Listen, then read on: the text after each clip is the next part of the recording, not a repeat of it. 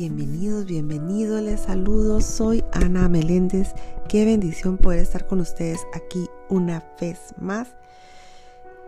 Llena de amor, feliz por compartir un curso de milagros. Estamos en la lección 19 en el libro de ejercicios como título No soy el único que experimenta los efectos de mis pensamientos.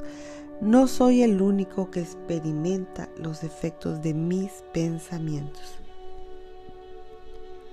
En el punto 1 dice, la idea de hoy es obviamente la razón por la que lo que ves no te afecta a ti solo. Notarás que las ideas que presentamos relacionadas con el acto de pensar a veces proceden a las que están relacionadas con la percepción, mientras que en otras ocasiones se invierte ese orden. Eso debe a que el orden en sí no importa. El acto de pensar en sus resultados son en realidad simultáneos, ya que causa y efecto no están nunca separados. Hoy volveremos a hacer hincapié en el hecho de que las mentes están unidas. Rara vez se acoge bien esta idea al principio, puesto que parece acarrear un enorme sentido de responsabilidad e incluso puede considerarse como una invasión de la intimidad.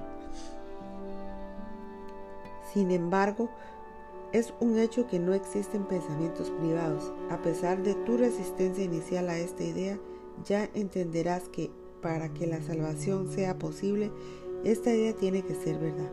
Y la salvación tiene que ser posible porque es la voluntad de Dios.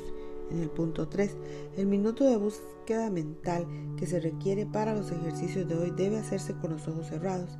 Repite primero la idea de hoy y luego escudriña tu mente en busca de aquellos pensamientos que se encuentran en ella en ese momento. A medida que examines cada uno de ellos, descríbelo en función del personaje o tema central que contenga y mientras lo mantienes en la mente di, no soy el único que experimenta los efectos de este pensamiento acerca de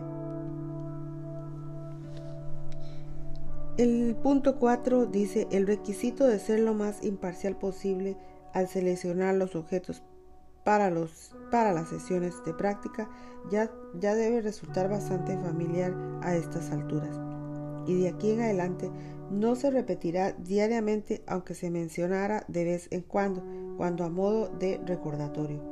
No olvides, sin embargo, que seleccionar los objetos al azar en todas las sesiones de práctica seguirá siendo esencial hasta el final.